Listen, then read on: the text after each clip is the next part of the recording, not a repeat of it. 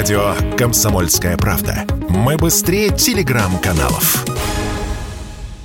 Не с 18, как раньше, а только с 21 года теперь можно легально владеть огнестрелом. И это лишь часть вновь введенных ограничений. Например, даже имея лицензию на приобретение оружия, первые два года вы не сможете купить любой огнестрел. Так, гладкоствольные, длинноствольные модели с магазином или числом стволов более двух будут вам недоступны. Плюс расширили число категорий граждан, кому лицензии вообще не видать. В их число вошли те, кто ранее имел административку за потребление наркотиков без назначения врача, имеющим судимости, даже снятые и погашенные, за тяжкие и особо тяжкие преступления и ряд других категорий. По мнению экспертов, поправки в закон об оружии вносились на фоне резонансных случаев стрельбы в учебных заведениях, и это главное, что нужно об этих поправках знать. Вот что сказал радио КП Вячеслав Ванеев, председатель общероссийской общественной организации «Право на оружие» эти поправки не несут никакой безопасности нашему обществу. В рамках действующего тогда законодательства оно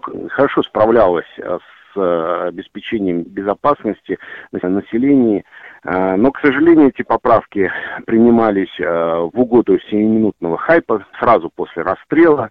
У нас, так сказать, есть некоторые личности, которые решили себе немножечко, так сказать, подзаработать очков, поэтому огромное количество молодежи отсечено от приобщения культуры, владения оружия.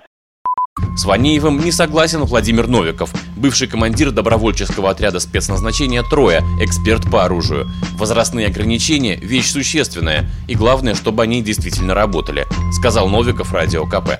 Единственная поправка, которую я вот инициировал и выступал за нее, это повышение возраста на приобретение. Ну, по статистике у нас э, до 21 года многие преступники совершали это преступление. То есть поэтому если мы все-таки каким-то образом ограничим доступ, да, то есть до 21 года, подняв планку, то теоретически все-таки не должно такое повторяться.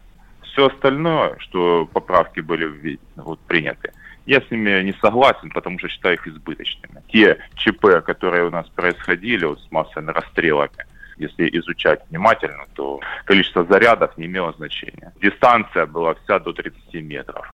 Напомню, весной 2021 в одной из школ Казани студент расстрелял 9 человек. Осенью того же года другой студент убил из огнестрела 6 человек в Пермском вузе. Василий Кондрашов, Радио КП.